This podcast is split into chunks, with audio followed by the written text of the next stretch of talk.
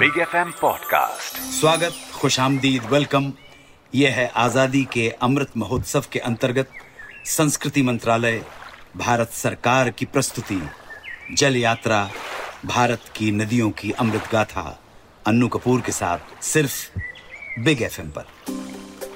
पिबंती नद्या स्वयंमेव नाम भ संस्कृत के इस प्रसिद्ध सूक्त का अर्थ है, नदियाँ अपना जल स्वयं नहीं पीती, बल्कि परोपकार के लिए पिलाती हैं। तभी तो हमारे देश में नदियों को निर्जीव नहीं सजीव मानते हैं।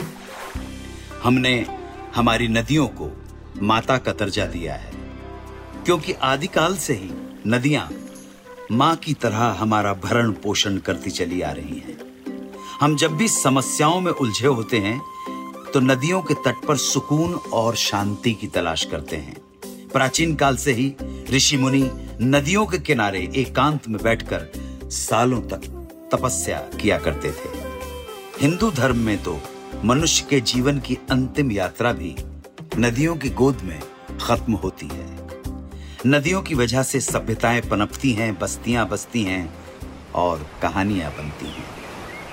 और आज फिर एक ऐसी ही नदी की कहानी लेके आया हूँ मैं, जो मध्य प्रदेश की सबसे अहम और पवित्र नदियों में से एक है। और हम जिसे ताप्ती या तापी के नाम से जानते हैं। ताप्ती नदी का उद्गम बैतूल ज़िले के मुल्ताई नामक स्थान से होता है। ये नदी सतपुड़ा की पहाड़ियों एवं चिखलधरा की घाटियों को चीरती हुई बहती है। ताप्ती नदी अरब सागर में गिरने से पहले पश्चिम की ओर प्रवाहित होती है। नदी की लंबाई 724 किलोमीटर है और ये तीन अलग अलग राज्यों से महाराष्ट्र, गुजरात और मध्य प्रदेश से होकर बहती है। ताप्ती, यानी ताप, यानी गर्मी का भयंकर रूप। लेकिन जानते हैं ये नाम इस नदी को कैसे मिला? इसके साथ जुड़ी है बहुत रोचक कहानी। पुराणों के अनुसार ताप्ती के पिता कोई और नहीं स्वयं श्री सूर्य देव भगवान है। ताप्ती को इसीलिए सूर्य पुत्री कहा जाता है।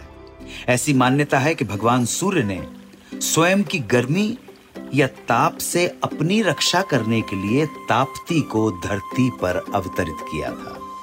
भविष्य पुराण में ताप्ती महिमा के बारे में लिखा है कि सूर्य ने विश्वकर्मा की पुत्री संजना से विवाह किया था।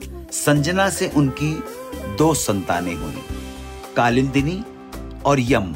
कालिंदिनी अर्थात यमुना और यम यानी मृत्यु के देवता यमराज। लेकिन संजना को सूर्य का ताप सहन नहीं हुआ। इसलिए वह अपनी दासी छाया को सूर्यदेव को सौंपकर और स्वयं एक घोड़ी का रूप धारण कर मंदिर में तपस्या करने चली गई। छाया ने संजना का रूप धारण कर काफ़ी समय तक सूर्यदेव की सेवा की।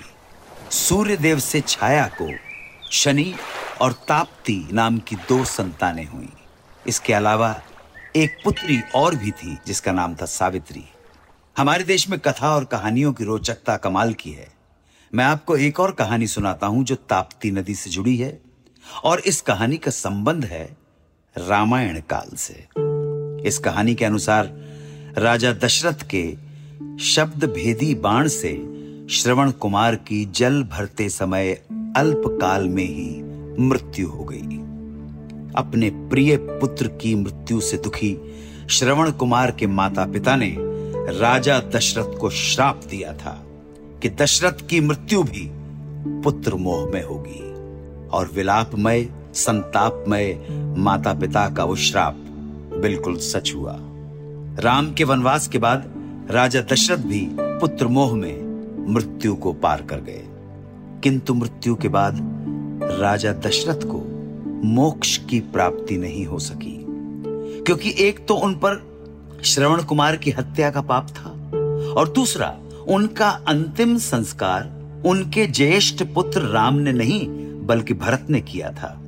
और बड़े बेटे के जीवित रहते छोटे बेटे द्वारा किया गया अंतिम संस्कार और क्रियाकर्म शास्त्रों के अनुसार उचित नहीं माने जाते हैं। तो ऐसे में राजा दशरथ की आत्मा को मुक्ति नहीं मिल सकी। राजा दशरथ की मुक्ति के लिए दशरथ के ज्येष्ठ पुत्र राम ने सूर्य पुत्री माता ताप्ती के तट पर अपने छोटे भाई लक्ष्मण एवं पत्नी सीता की उपस्थिति में अपने पिता का शास्त्र अनुसार क्रियाकर्म एवं तर्पण किया और तब उनके पिता राजा दशरथ की आत्मा को मुक्ति प्राप्त हुई।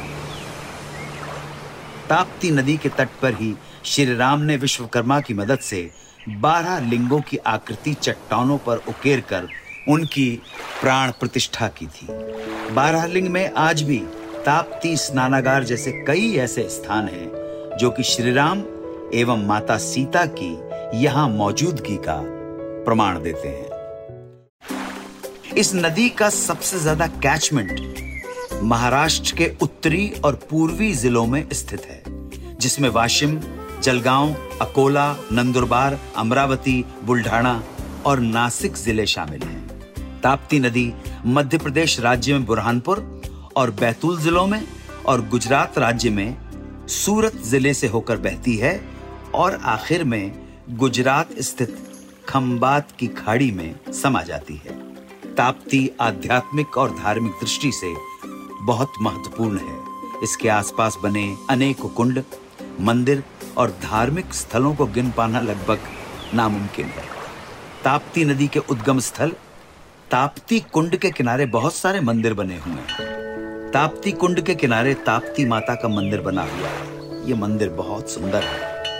और जो बरसात के समय में लगभग आधा पानी में डूब भी जाता है, लेकिन इस अधडूबे मंदिर का दर्शन भी श्रद्धालु भक्त बहुत आनंद के साथ उठाते हैं। ताप्ती कुंड के किनारे अति सुंदर दसवा घाट भी देखने को मिलता है। इस घाट में पूर्वजों के लिए तर्पण और अन्य धार्मिक कार्यक्रम संपन्न किए जाते हैं। ताप्ती को प्रबल बनाने और अपार जल राशि से परिपूर्ण करने के लिए कुछ सहायक नदियों का उल्लेख भी यहाँ किया जाना बहुत आवश्यक है, जिनमें प्रमुख हैं गडगा, उतावली, सिपना, मोहना, पूर्णा। ये सब ताप्ती नदी की महत्वपूर्ण सहायक नदियाँ हैं। ताप्ती एक तरफ़ अपने अथाह जल से सिंचाई और खेती को समृद्ध करती चलती है तो वहीं दूसरी तरफ़ कई घने जंगलों को बनाती हुई, बाघ, शेर, भालू जैसे कई जंगली जानवरों के लिए प्राकृतिक घर प्रदान करती है ताप्ती नदी पर बैतूल में चंदोला, बैतूल की तहसील प्रभात पट्टनम में पारसडोह और जलगांव, महाराष्ट्र में हथनूर बाँध स्थित हैं। ताप्ती नदी की पवित्रता और वैभव का विस्तार इतना बड़ा है कि उसे एक एपिसोड में पूरा कर पाना नामुमकिन है। इसलिए आपसे फिर मिलूँगा ताप्ती नदी के बारे में कुछ और रोचक तथ्य और जानकारियों के साथ। साथ ही आपको बताऊँगा ताप्ती नदी के साथ थाईलैंड का कनेक्शन। तो फिर मिलेंगे यहाँ इसी शो में। आज़ादी के अमृत महोत्सव के अंतर्गत संस्कृति मंत्रालय, भारत सरकार की पेशकश, जल यात्रा, भारत की नदियों की अमृत गाथा, अन्नू कपूर के साथ सिर्फ़ बिग एफ़ पर। चलता हूँ मेरे प्रणाम स्वीकार करें। जय हिंद वंदे मातरम। Big F M podcast subscribe and follow big F M also visit big F M India dot com for more